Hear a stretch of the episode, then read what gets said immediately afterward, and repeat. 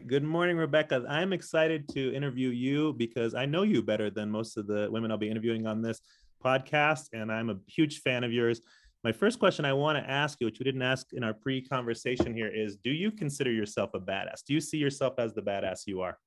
That's such a funny and kind of loaded question because, like, my conditioned response is to be like, yeah, of course I know I'm a badass because I'm being recorded and I'm going to say that. But two minutes before you started this podcast, I actually said, I'm not a badass, I'm just a fat ass. And I feel like thinking about that, that sort of self like deprecating talk that women do constantly where we can't just say, yeah, I'm a badass. Like, duh, you know? but but do I feel like that all the time? Some days I do, and some days I don't. So I would say today, yeah, you got me on a good day. I'm feeling I'm feeling pretty bad today. well, you you are absolutely a badass, and that's one of the things I want to do with this podcast is make sure that all women realize that they are badasses. And I think being born a very privileged white man, I came out of the womb being told that that about myself, and, and life has affirmed that, or, or I've been affirmed by that you know by other people and outside forces. So i appreciate your honesty um, and hopefully by the end of this when we talk about all the amazing things you've done in your life and are still doing that you can really you know own it all the time. Mm, it's a dream baby. It's a dream but but but we can work on it. All right. I, I know a lot about you and your current um, projects but what i don't know is kind of your backstory. Can you take us through kind of um, where you grew up where you went to school kind of your winding path of your career a career. I feel like career is a strong word for the things I've done. This collection of hobnobbing DIY, putting it together uh, lifestyle. I guess you can call it a career. Um, but originally, I I grew up outside of New York City. Uh, I don't know if you've heard of it. It's just like a little little city on the East Coast, uh, and in a suburb uh, called Westchester County, which is about the county actually butts up against the Bronx. If you're familiar with any of the geographical location of the area, it goes Bronx County, Westchester County. Um, so I grew up there. I am the product of a loving generation marriage. Um, if people don't know what that is, loving uh, Virginia versus Loving was the, or Loving versus Virginia was the the case that um, made interracial marriage legal in the United States. Uh, and so my parents met in New York City um, in the like 1970, I guess, would have been about that time. Um, and I have a some I have two siblings and that's sort of my background. That sounds really boring just as I'm saying it, but I'm like I you know, I grew up outside New York City. I grew up in a mixed uh, like an interracial household. My father's black, my mother was white. Uh, and that is a huge part of like my identity and my work and the things that I have done. So it does absolutely like is relevant to my work, uh, particularly my work around race and identity and mixed race identity, multiracial identity. Oh, that that's that's a good start because I do want to dive deeper into that. I did not know about the what you talked about about the court cases in interracial marriage. Well, and you know, I it's a that... funny thing. I'll interrupt you on that though because Loving versus Virginia the federal judge in Virginia who sent that court case to the Supreme Court um, was actually my great uncle on my mom's side. Um, and so it was, it was kind of, that was 1967, and my parents got married in 1971. So can kind of they didn't know they were going to legalize the marriage uh, of my of my my mother and my father you know they didn't know that was coming down the road right into their own family. I'm i'm very curious and i've never had the chance to ask and we can go into it but i'm very curious about what that decision maybe meant to my family at the time. Um but anyway that's like a, a separate a separate conversation i think really. Um something i would like to, to learn more from you about is growing up um, as a young person that is mixed race how did that impact your identity and how did that show up different experiences that that showed up for me? I'm very privileged. I'm coming in the awareness of my privilege as i get older. So i would just love for you to explain a little more about how um, growing up with uh, mixed race parents and your own culture how that factored into kind of the formation of who you are. I think this question i recently was talking to um, um, I don't know if you know W. Kamau Bell. He has a show on uh, CNN. It's called United Shades of America. I really recommend it. It's about race in America. It's excellent. It's excellent. But um, we were having a, a, sort of a discussion about mixed race identity and what that means for the children and so on and so forth. And for me, because I'm from that generation, that I I, I like that fra- that term loving generation. But when I was growing up, we weren't mixed. We were black so there was never and I'm thinking about this also from like a, a, checking a box, you know, standpoint. Like we didn't have an option to pick more than one race when I was a child. And so because of these sort of, you know, the rules around white supremacy, people may have heard of the it's a hypodescension, which is the one drop rule. People may hear that. If you have one drop of black blood makes you black.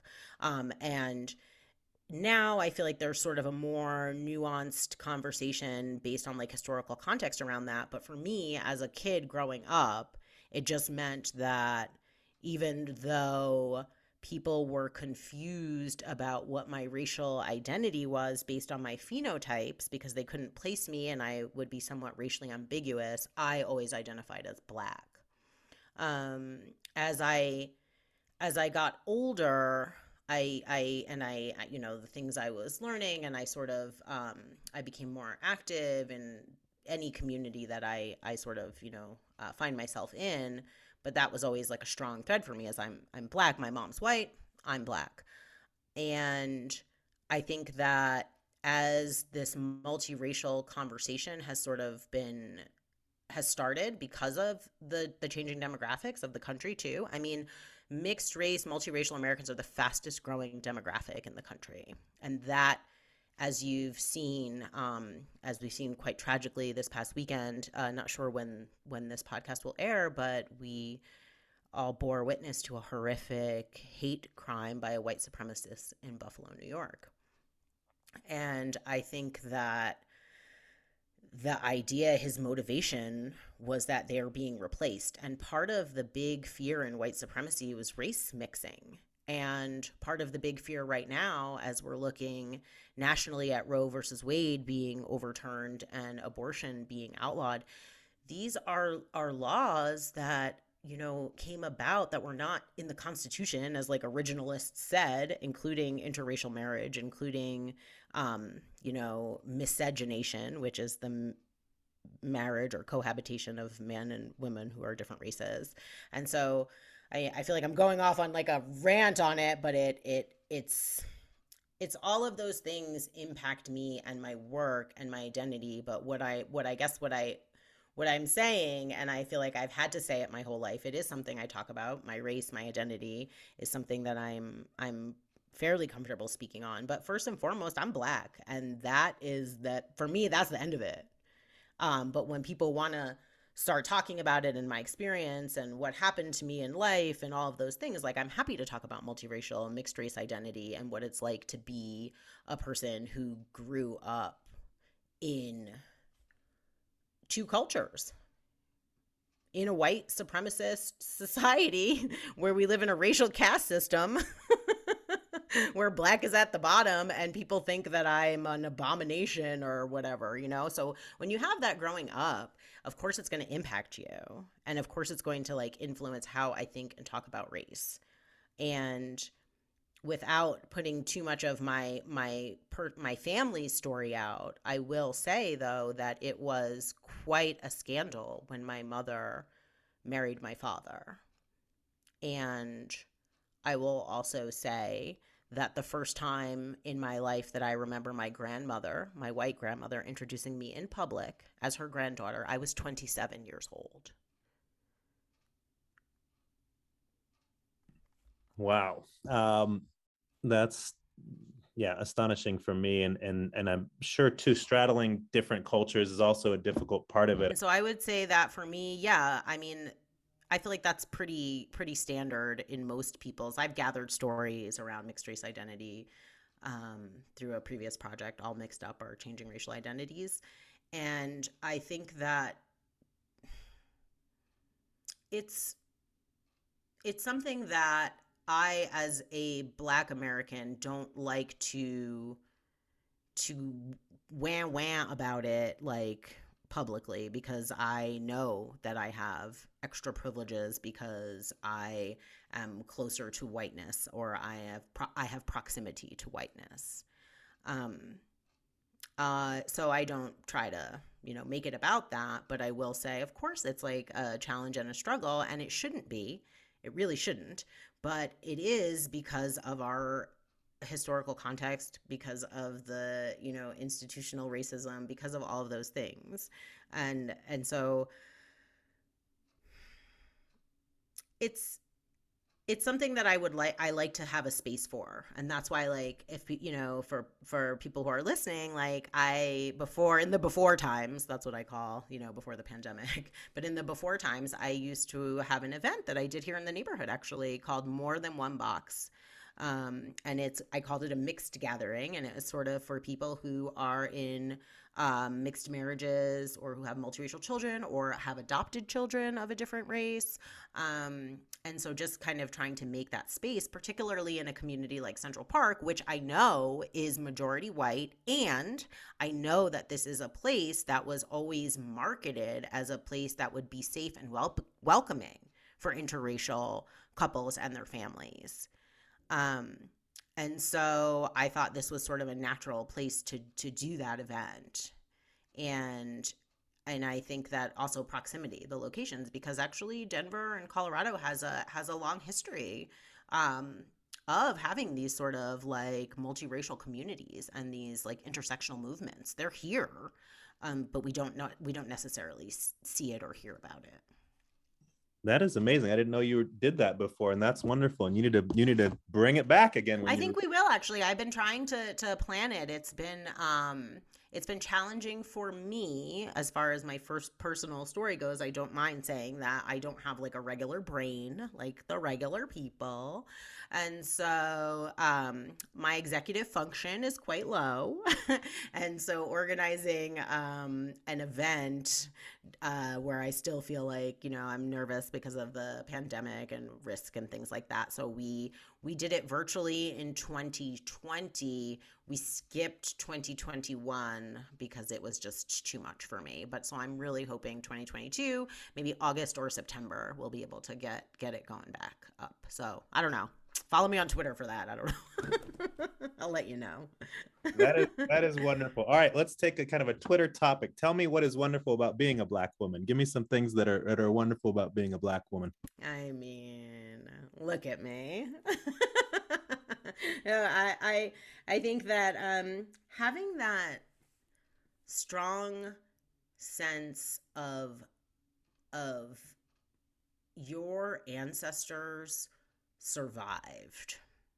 They survived things that were unimaginable to us, truly. I mean, I, I think about it even in the case of like my my father who's still who's still with us, but like the kinds of experiences that he had in his life versus the like what my life is like now.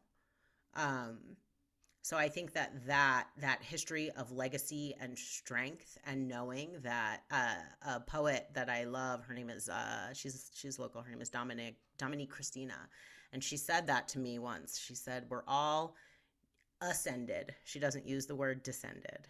She uses the word ascended. We're all ascended from a superhero because somebody in our back in our line they they made it and i think like kind of tapping into that sometimes really does give me a lot of of internal strength when i think about where i am today versus where my grandmother was when she was my age so i don't know That's if that amazing. really answered the question but that, that did and um, gives me goosebumps to hear you you speak that way and you're exactly right that the power and i love the term ascended um, speaking of ascension, I want to hear a little bit about your um, educational path. So, after high school in New York, where did you go from there? And, and tell me about all the education you've done. I went to a state school, um, SUNY Fredonia, which is uh, west of, of Buffalo. Um, and the school itself was one of two in the SUNY system that had a BFA program in acting. So there were two schools, you had to audition. I auditioned at Fredonia and I was accepted into the into the BFA program. And so I was um, I majored in acting. and I think that's funny. I don't I'm laughing at it because then two years into the program, I was like, I'm not doing this anymore, and I don't want this like BFA. And I, I kind of they call it dropping. It's not really dropping. I, I don't. I think that's the wrong way to think about it. But I dropped down to a BA so I could take other courses and I could pick up a minor. So I minored in Spanish. Um, so I have a degree in theater and Spanish and I speak Spanish because when you ask about my my race identity story, most of people think that I'm Latina. And so growing up in New York, everybody thought that I was Puerto Rican or Dominican, and I actually did learn to speak Spanish, and I'm totally fluent in Spanish. So it was it was a kind of a no-brainer for me to do that in, in school. But I just wanted a more like well-rounded education. I didn't like um I did sort of just I don't know. That's a weird conversation. Rebekah, stop yourself, darling. Anyway, college was weird. Okay.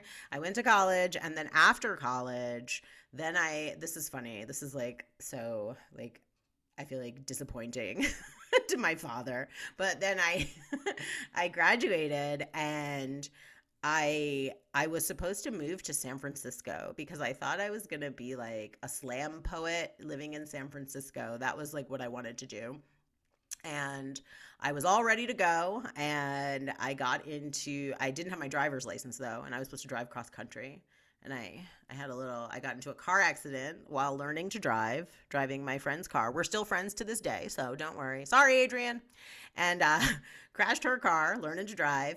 And then I ended up, that like changed my whole thing. And I ended up having to spend all of my driving money to pay for the car accident and I also was terrified to drive, so I couldn't get my license after that. And so instead of moving to San Francisco, I moved to Albany, New York, which is the capital of New York State for people who don't know. And a nickname for the city is Smallbany because it's so small. Uh, but I did, I did, and I when I while I was there, I actually became an AmeriCorps volunteer and that sort of kind of got me i think um, on my path to being a, a, public servant you know versus being a movie star or a poet or you know i think that that sort of changed where things were going. So i did that went to stayed in uh, new york for a year doing that um, americorps program and then as fate would have it, there was a professional corps AmeriCorps program that had opened up in San Francisco, and I applied and I was accepted, and I did end up moving to San Francisco the next year. And so I was in the Bay Area for years, um, and then working in after school programming, working with with youth until uh, I moved to Japan in 2006. I'm so old. Anyway, this story is boring for anyone who's listening. Sorry. I moved to Japan and then I went to Spain and then I went to Mexico for a couple years before I ended up uh, here in Colorado. So I was just kind of traveling, flying by the seat of my pants, came to Colorado. Yes. I would like to interject, and I get this from, and I think more from women than men, is thinking that your story isn't interesting. You've just told me that you traveled all over the country. You're putting good into the world with the jobs you have now you're traveling all outside of the country, which is fascinating. I don't want to get too much into all those situations because we don't have time for it, but oh my gosh, this is not boring at all. And for anybody who is listening, like stop apologizing for this kind of crap because that to me is like you are fascinating and your story is fascinating. I'd love to dive more into it. So so keep traveling around the world here. Keep well, on the path.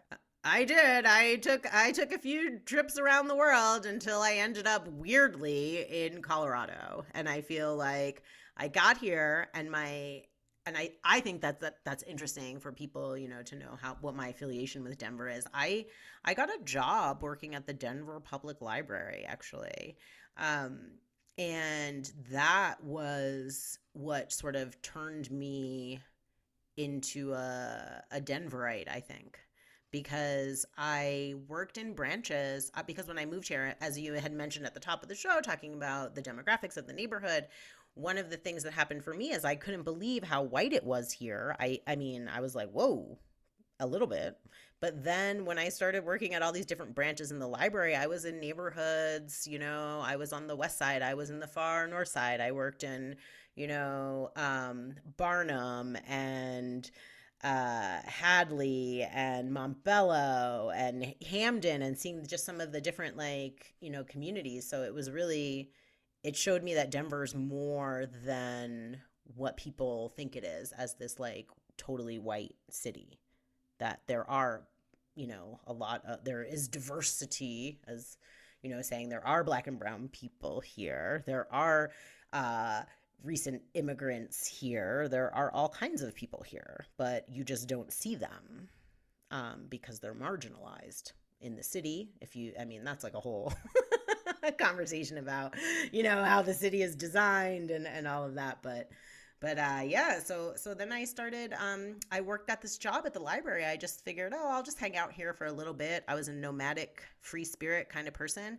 and i fell in love with that library work. I will tell you right now i fell in love with it and they encouraged me to go to library school. They i, I applied for a scholarship at the time. They um, uh, laura bush actually she's the only good bush to me is laura. And it's because she was a librarian and she loved it and i had a i, I was able to go to get my master's degree at the university of denver um, as part of a, a scholarship program for um, black and brown librarians and also spanish speaking librarians and as i had mentioned before hablo español. So then I, I became kind of more entrenched in Denver, I guess, at that time until we left. and that and that's amazing. And I think librarians and libraries in general are such a wonderful part of our society and really forward thinking to me like the fact that libraries use all this technology and they zoom in these books and now with books on tape and we'll get into your film which can be um, rented at the library now too that's amazing you don't need to rent anything from the library because it's free you just borrow it dan you just borrow it Fair enough. Noted. Um, and that's where you became a filmmaker, got back into filmmaking, right? Can you talk to me about that? Yeah. How the library got you into that? So, so it's so funny because I do. Uh, people ask me that I've always had sort of a hobby of making films, of making video. And when I worked at the library, that was something my manager at the time. She knew I could kind of make these shorts, and they weren't they weren't very good. I mean, but they were better than anything anyone else could do. you know so i got i was able to to kind of start getting into that because i was making some video programming to sort of explain what we were doing at the library speaking of the forward thinking we had these kind of very um progressive programming that I loved that was supporting our, our communities. And it was sort of hard to just like say it on when you just say, oh, we have 15 laptops in a room.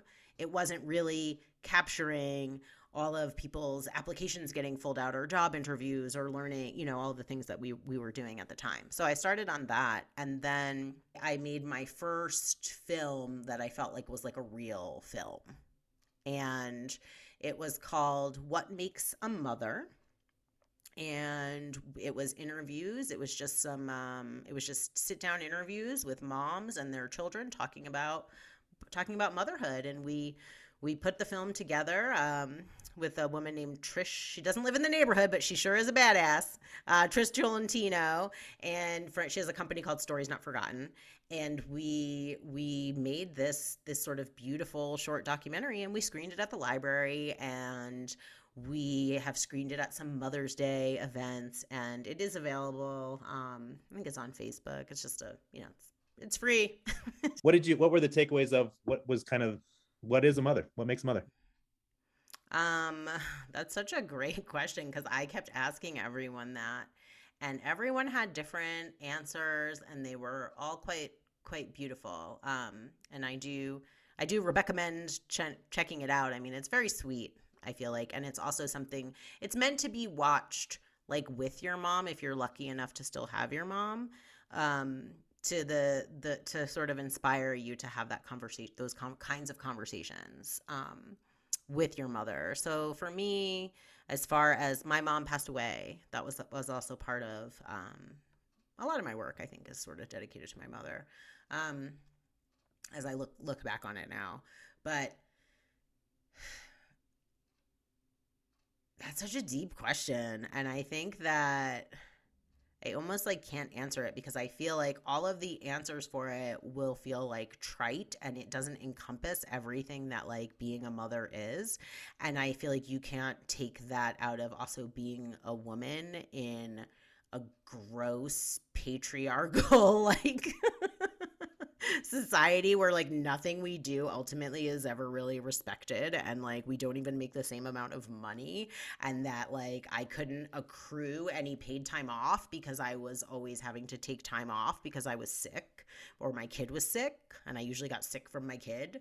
And so I think like we talk about motherhood, but nobody wants to tell the truth because if you told the truth, you think you'd have a birth crisis. You think people are worried now. I feel like if moms like told the truth, true, true, nobody would have a sorry, nobody would have kids. nobody would do it. They'd be like, you know what? I'm a hard pass on that. Forget it.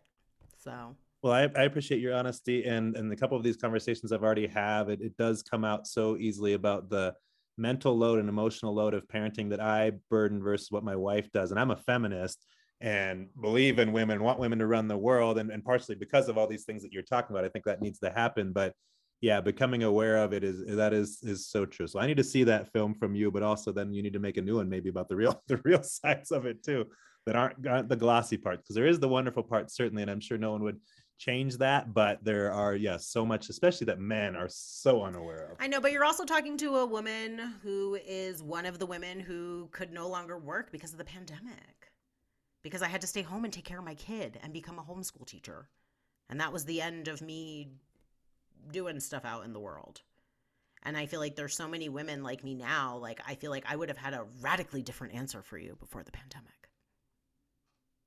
On motherhood because it's it's not so hot now. I mean, it's improved. It's improved, but the last two years met, has been really, really hard. I've met your son. You're doing a good job. He's a kick. So uh, good, good work. So hang in there, please, and do a good job.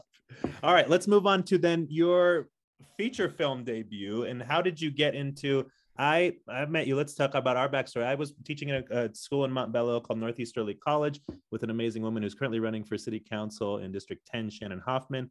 And she took us to the Whittier Cafe in Five Points, and you were working out of there on this film. And I remember me and I think it was 15 of my students went there, and you were there, and we got to watch your trailer live. And when I watched the trailer with Running with My Girls, it was just unbelievable. And I think really, and I've given you kind of the credit for that sense, I think it clicked in my mind just the way that women lead differently, um, and specifically women of color. And it was something that really made me need to do more to try to, to help empower women in so many different ways, which this podcast is a direct result of that too. So, um, how did you get into running with my girls? Oh my God. I feel like every time someone asks me that story, I'm like, I don't even know. It feels like I've always been running with my girls. like it does, it kind of feels like that. But really it comes from a podcast. I think ultimately was my my podcast that I, I started. Um, it was called Off Color. And what my original co-host, Dr. Gregory Diggs, who passed away, he was also a, a Central Park resident. Um, and so when we were doing our podcast, he would always say, "Hey, I've got connections. I got connections to to Dr. Lisa Calderon and Candi CdeBaca." And he would say that, and I like kind of knew who they were, and I knew he was excited about them, but I didn't. I you know, I was like, oh yeah, we'll get him on the show. Put him on the list, right? We just we were just making lists of our dream guests, and those were those were his two like dream guests. Um, and Dr. Diggs unexpectedly passed away in 2018. Um, before I did do an episode with Dr. Lisa Calderon and Candi CdeBaca on our podcast. Um, they did come on, and it was it was very like bittersweet to me because like these were women that I knew sort of peripherally from the community, but then I started to develop a relationship I, I guess with them like i didn't i, I now it's funny it, again like this is really interesting to me kind of looking back on it now especially as things are like kind of gearing up again for the municipal elections next year so i feel like lisa i only knew her from from Greg, and then we were friends. And she came. She came to to to a taping of the podcast. That was the first time I met her in in public. It was actually at Hope Tank, which is no longer. It was a business on South Broadway, no longer with us in the physical sense. But I remember that's how I met her in person, and then we just started to be friends. I I don't know how to like it's funny because you think about that like oh how do i know these women and people really I, I get asked that question a lot and i feel like i feel like oh i just knew them from like around the way around the community one of the things that i loved about the film was just watching the way that these women lead. Can you just talk about that what you learned from them as they ran their races and um, you documented in this film? What what how did you see that women lead differently? I mean, I think part of it was like the really was like the sisterhood piece, you know, of like su- really like supporting each other, kind of like behind behind the scenes, and what that what that can can look like uh, on a campaign, even. And I think really just the like the grit, like the resilience of of these women was something that really stood out to me, and it was so hard, Dan. I people don't know and I feel like even in the film that was a goal of mine was to show like how hard it was and how emotional it was and I'm not sure I really succeeded in that because I feel like people still after they watched it were like thinking about running and I was like, "Oh, maybe I made it look too I made it look too easy, you know? Um and so I think like that that resilience was something that really stood out to me and there is a scene that that is in the film um, that I think you know without giving too many spoilers about the film for people who haven't seen it, but um, there's a moment when Veronica Barela, who was a candidate for City Council District Three, you know, where where she's she's actually comforting like her campaign manager, and she's such a mom in that moment, and she's so it just even at like the worst time for her, she's still taking care of someone else. And I think that is the difference in leadership in women. And and of course, and this is something I I will say always like I'm speaking clearly I'm speaking in generalizations. Like clearly I'm not like all men are trash even though like I say that all the time. But like I I feel like women in general tend to do they just do a little better that's all i'm not saying that like all women you know are perfect all the time or they can't be corrupted or anything like that i just feel like with what i saw and with the exception of of Candi everyone was a mom in my film. And i i do think i don't i don't say that to to you know the child free i'm like child free? Oh my God, you made a good choice, a real good choice. like, you know, but I do think there's something in that where like we're here for the whole community. We're here for the whole for the whole village, you know? And I and I think like that that came came through to me in the in the filming, in the film, all of it that they, these were women and they took care of me too. And I will say like um Councilwoman CdeBaca, you know, I know she doesn't have kids, but she's she's mothered people over her life also, you know, because you would learn, you know, from the film, you could glean some of that. But it is I think it's maybe the caring, the nurturing, and that's not to say that men don't care and men don't nurture. Oh my god, I feel annoyed that I even have to say that. So, but I do think that that is something to that. I think that is beautiful. And, and I'm with you. I think that the work I'm doing is to empower women. And it's not that men aren't great and there aren't great men, but there's such a power dynamic difference that we need to push it. And I'm okay with, you know, 3000 years of women running the world. And then we can see, we can compare notes at that point. Just see how it goes. That's what I always say. I'm like, oh, you know, people are like, wow, we haven't never done it. I'm like, let's just do it and let's find out. And we'll just see. And if we, if it's really bad, we can switch back or we can go for some kind of gender parity or whatever people are looking for. I'm like, but let's just give it a little try. Let's just try it. And I think that, um, with that too men need to follow women and support women and i think especially for women who are taking on leadership roles for the first time men need to be patient. Um, the best way to learn is by failure and so you know if you've got people in positions for the first time too failing and learning from that and that experience men get a pass on that all of the time and women don't get those same passes. So i think that your film and you show these women in very vulnerable moments and you show them breaking down and you show them building each other up it was so so powerful and i was able to take i think six of my students there to watch the film at the the screening which we'll get into in a minute and then also I was even able to, because the virtual nature of the, the world now, I was able to have women, one of our women even screened the, the film in Germany when she, where she was, you know, doing studying abroad. And then they had a conversation about it. And it was just so powerful. And we shared that with you. When people responded to this film and specific, specifically young women of color, how did that make you feel that you had put something worked worked your ass off you worked so hard to get this film made and I mean, that part obviously was was an insane amount of labor and obviously a labor of love, not for money, certainly too. And so with that, when when your movie was screened, well, let's get into that first. How was it seeing your film screened at a film festival here in Denver? What was that like?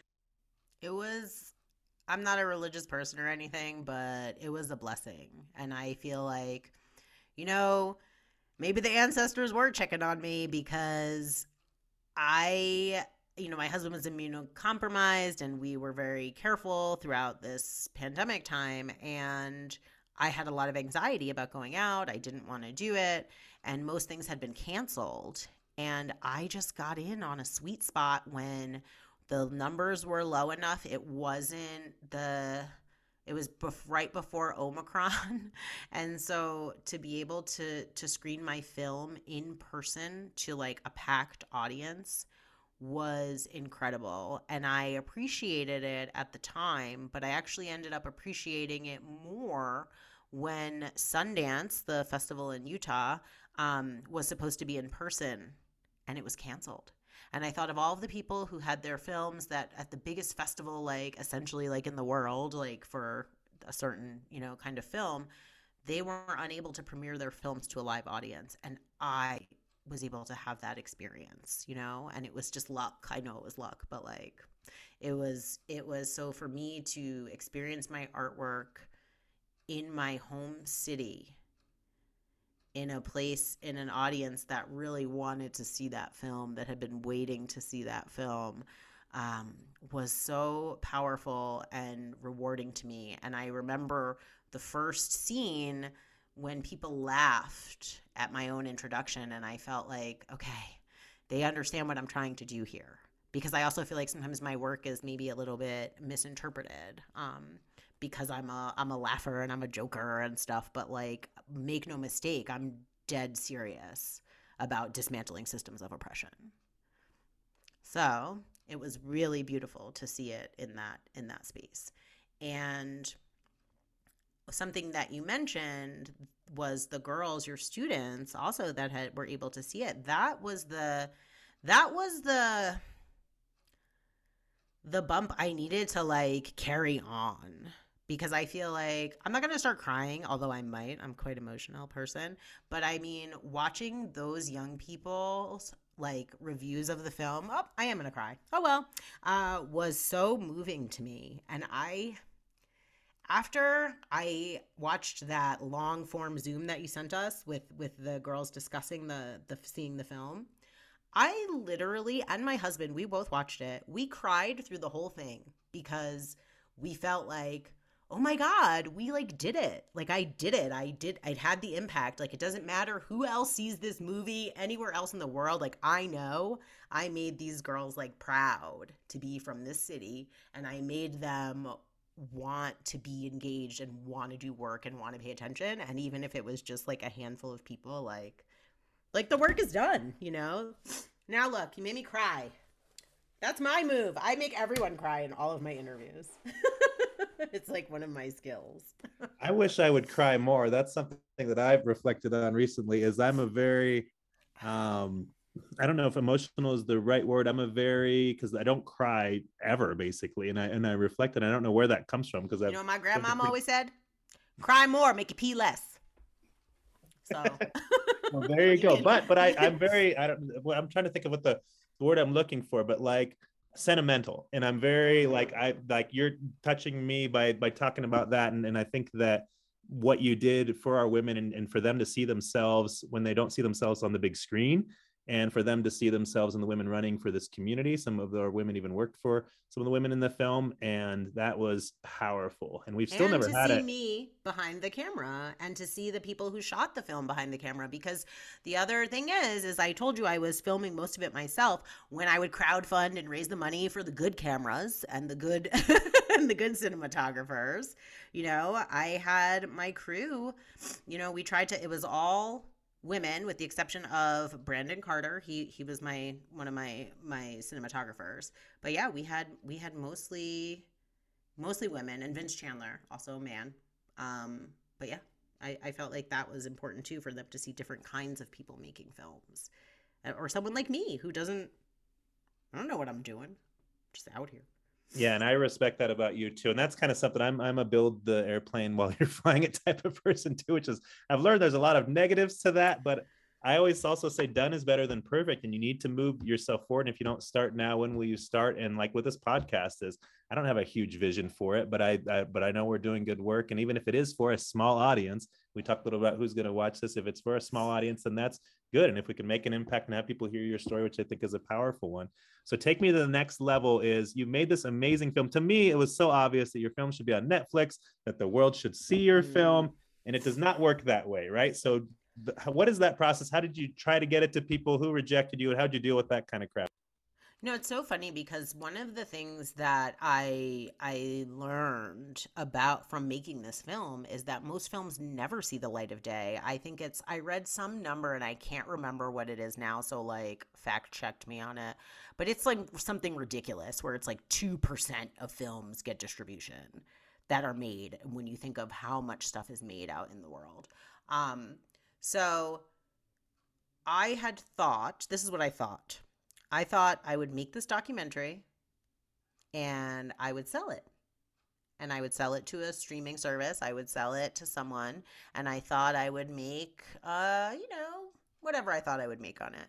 And then when I finished the project trying to get distribution, it turned out that I didn't know anything about distribution or sales or how to get your film into a high end festival um, because that's really sort of the secret um, if for any filmmakers or people are interested in it is you go there's sort of two ways is that if you're an established person you'll be you know you'll be hired to create something and it'll already everything will already sort of be in place.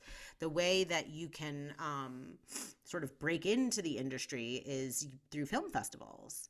And there's sort of tiers of the festivals. So something people, you know, like a top tier festival would be like uh, Sundance, uh, Cannes. Um, those are are the two that kind of come to mind, and then you can think South by Southwest, Tribeca. Um, there's there, you know, these are high end festivals that are also serve as marketplaces. So people come to watch the films and then they buy the films. A really great example of that was um, the documentary that won the Oscar Summer of Soul, which premiered at Sundance in 2021 and sold at Sundance for $25 million. The highest, um, prior to that, the highest documentary sale was actually Knock Down the House.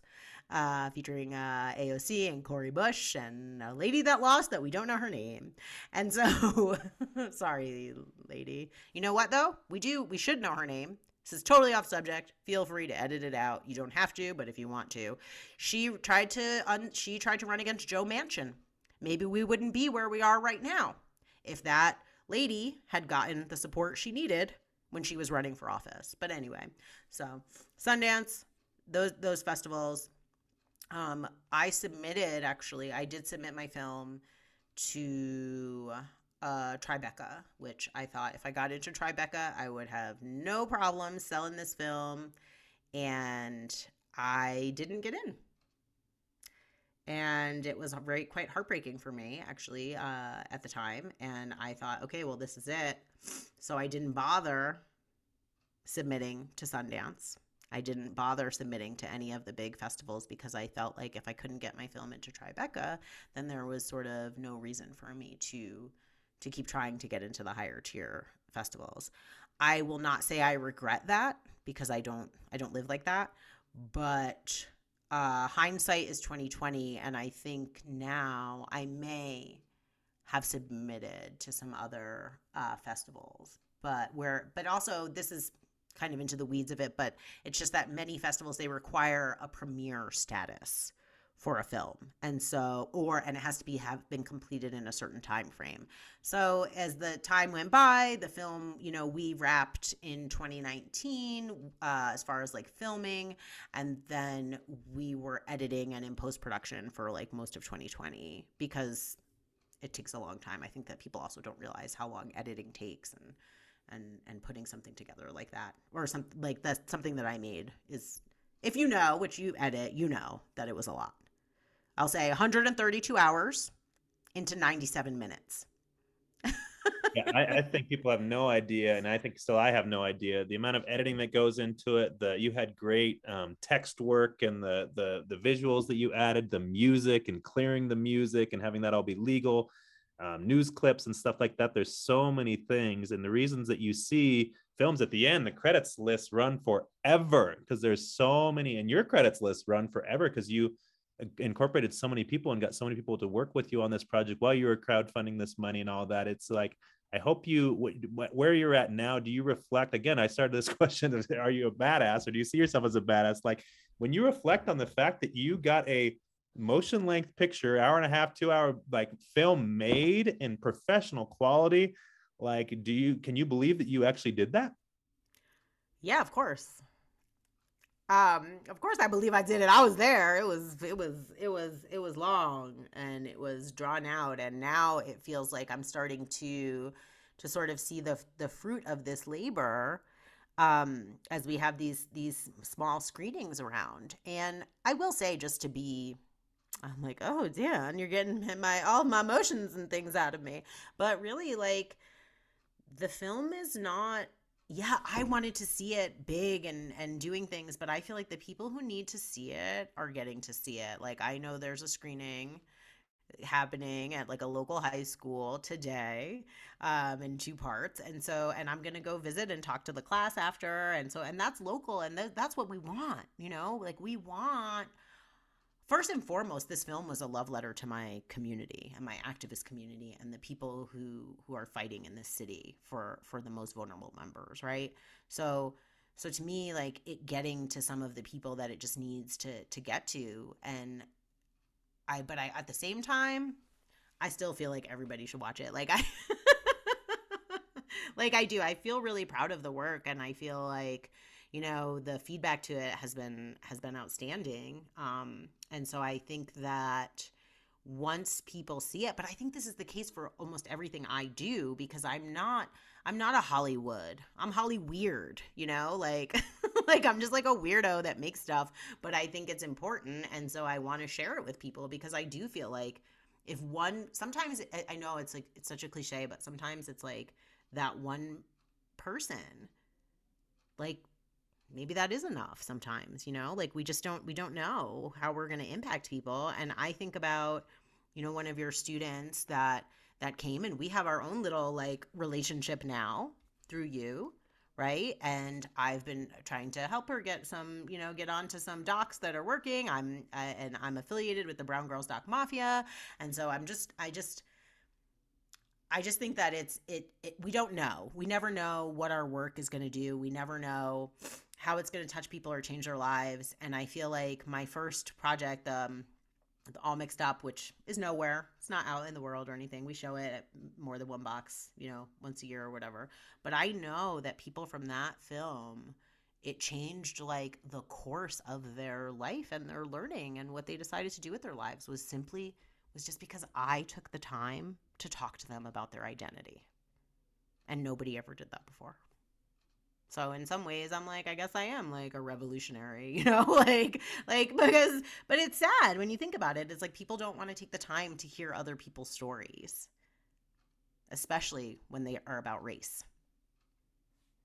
So yeah, I one of the things that I hope for in my life is I don't want to be big in any way for like personal stuff, but I would like to have clout where I can connect people with things that can influence them in different ways in positive ways and your film would be one of them. I do think that everyone should see your film.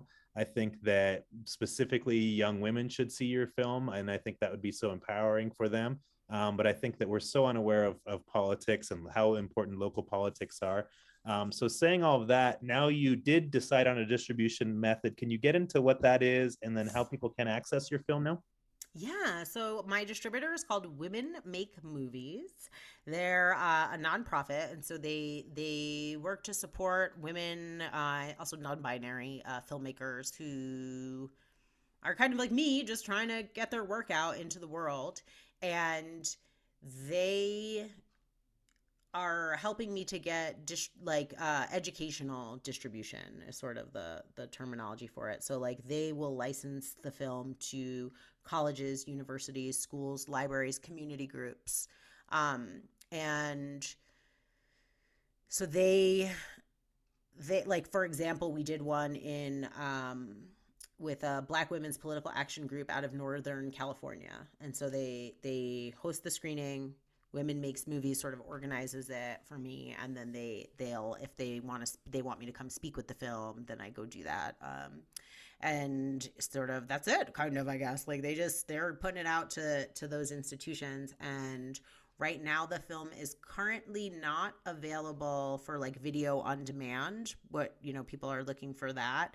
That a helpful way to think about it again if anyone's like thinking about making a film a helpful way to think about it is like as my film goes through a few of these smaller film festivals and different community screenings and things like that that's sort of like thinking of it as like almost like a theatrical release like remember in the old days when you couldn't get the movie from blockbuster because you still had to watch it in the theater and it was a long time before it came out on video or right and so it's kind of like that um for independent filmmakers. Um, but women make movies. I mean, I I would say check out their catalog. They have some great films. Um, and so I'm really honored to be like included in their catalog with films like Coded Bias, uh, Belly of the Beast. These are really um, outstanding, outstanding works. Uh, so yeah, that's kind of what happened to it. But I will say this like, we don't, nobody bought my movie for $10 million. Nobody bought my movie for $25 million. Uh, do I think my movie is worth $25 million? Absolutely. Um, but the truth is, if you don't have a celebrity or somebody like that attached to a project, you, your project probably won't. I mean, it's it's hard it's really hard to get a project made without any clout. I'm no I'm no one. My girls, no one, right? So people are not so interested in our story, but what makes but I that's why I say I'm like if you watch the film, there's no way you walk out of that film not feeling something. Like that I know. So I feel like for the the Hollywood people, for everyone who who who hasn't seen the film, which is like most of the world, once they see it, they understand like, oh, this is like an important piece of work. But I feel like without watching it, it's hard to market even. I don't know. This is like a a weird industry like documentary conversation. The other thing though, I'll bring this up as we're kind of I know we're coming up on time, but like I I recently uh, there's a paper out. You should check it out. It's called it's the power of personal documentary. And personal documentary doesn't necessarily mean it's like your story, but it's it's about like one specific community or one family, you know. And so sometimes these kinds of stories, it's really hard to get them funded. It's really hard to get them out into the world, particularly for black creators. Um, and then it gets, you know, I don't know how to like say like black is the worst. and then it's like slightly slightly slightly easier for like any other like racial or ethnic group but it's it's not it's not something that people want that gets like funding and a film like mine is is a personal documentary and and a social impact documentary and social impact documentaries are the ones that get funded those are often also often trauma racial trauma being put on a screen versus my story, which is quite inspirational, I think, and uplifting while also telling the truth. Um, and so those kinds of projects don't necessarily get funded. So a project like mine, because I'm not anybody and you know nobody's gonna buy it, nobody's gonna invest in it, nobody wants to to to do much with it. And that's also the reality of a lot of films. But I think I think this film is worth fighting for to get it in front of people though. And I feel like that's why you wanted me to come on your podcast cuz you you felt the same way. I don't want to put words in your mouth, but like didn't you kind of feel like wow this is something i think it's it's bigger than me it's bigger than my vision it's you know it's just to me i feel like it's this really powerful piece of of media that i think can have an actual impact on people. I think it is absolutely powerful and i think that one thing that we've talked about is you don't come out of movies to wanting to act and this film makes you want to be more involved in local politics it makes you more aware of how important local politics are it makes you want to help support women um, and it's just it, it is it is incredibly powerful and i see it as too like you said and you've talked to me about this before is i think you can do this and that's the goal of this podcast is like micro doing things and so if you can get the right people and impact the right people who it really does speak to then it can grow from there and that's wonderful but even if it doesn't if it just hits these people and really makes an impact. And so I love that you're doing that with you're working with universities I know now where they're having screenings and I know you've flown all over the country to do those even now, which is, you know, not where you're at with COVID and all that stuff. So you've even put yourself out of your comfort zone to be able to do that because you believe in it so much. And even for, and I know you got feedback that way too, that it's local politics and people don't care about local politics in Denver when they're in other parts. But I don't think that's true because I think these things are happening everywhere in this country and it really needs to happen everywhere in this country. And these stories do really need to be told. And you can inspire other people. You can make films, and I know you did it on a much bigger level. But I think one of the amazing things about arts that's coming up is you can now make films lower um, with a lower budget and be able to capture stories in different capacities and also present them to people in different capacities. And I think that's really powerful too. So the fact that you're going the educational route, that high schoolers are watching this, that colleges are watching this is I think it's going to take a, a while. And I, I heard that too is overnight success takes 10 years. And so that part of it is like, I think it's timeless too. I don't think the, and I know it took a long time to do the editing and get everything out there, but, but I think it is really timeless. So, so saying that as we are wrapping up, how do you balance this work with still working with this project that you worked so hard on for the next uh, or for the last how many years but then also moving yourself forward with your other projects what are you how are you balancing that and what are you working on moving forward I feel like you should have brought my therapist into this call for that. How am I moving forward? uh, so I I really am like I've been uh, kind of struggling with that because part of me, you know, I have a little tickle in me um, to follow this next this next election. Uh, Candi is is running again. Hopefully, she'll she'll keep her seat. We have some new new players. You mentioned Shannon Hoffman. She's uh, someone who has joined uh, Emerge Colorado. You know, so so I just think it's like a part of me is like, oh, do I wanna do I wanna like, and if I was doing that, I probably wouldn't tell anyone anyway. Um, and then this other project I've had cooking for a long time. It's a um, in in it's a sort of a family history and a and a, a more of a personal doc um, that I'm working on with with my cousin actually. and so we just we we we've started it. We're kind of laying out the plans for it. Um, actually, we have a meeting tomorrow, and we're going to be taking a, a, a journey, a road trip through North America, through um, uh, America and also Canada, and exploring uh, race and identity, sort of through a a familial lens. And so I kind of oh, like I'm like hesitant to really talk about it, but it is a project um, that I had that has been that has been maybe my whole life in the making. I think, um, and so hopefully, hopefully we'll get this one funded.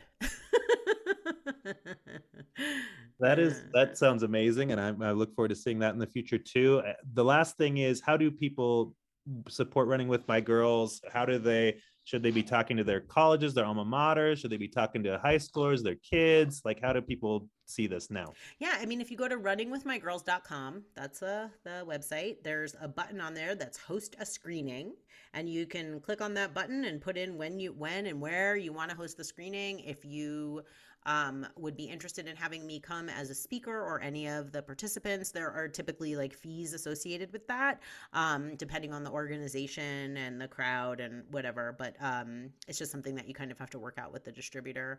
And that's one way to to kind of support the project and then also to come to any screenings that are that are happening there's virtual ones there's virtual ones happening um I don't want to say all the time, but I hope by the time this goes to air, the virtual ones are, are sort of happening all the time. There'll be in person community screenings, but tr- actually, anyone can host a screening of the film, can license the film. Um, one of the things that I had intended it to be for and that I wanted it to be for is for like candidates who are running for office who would like to host a an event that would be a fundraiser screen the film right and um, and then and then and invite people to come and see what it's really like to to run for office and then talk about your campaign. And and so I've done it. We did it in we've done it at a couple of places in California.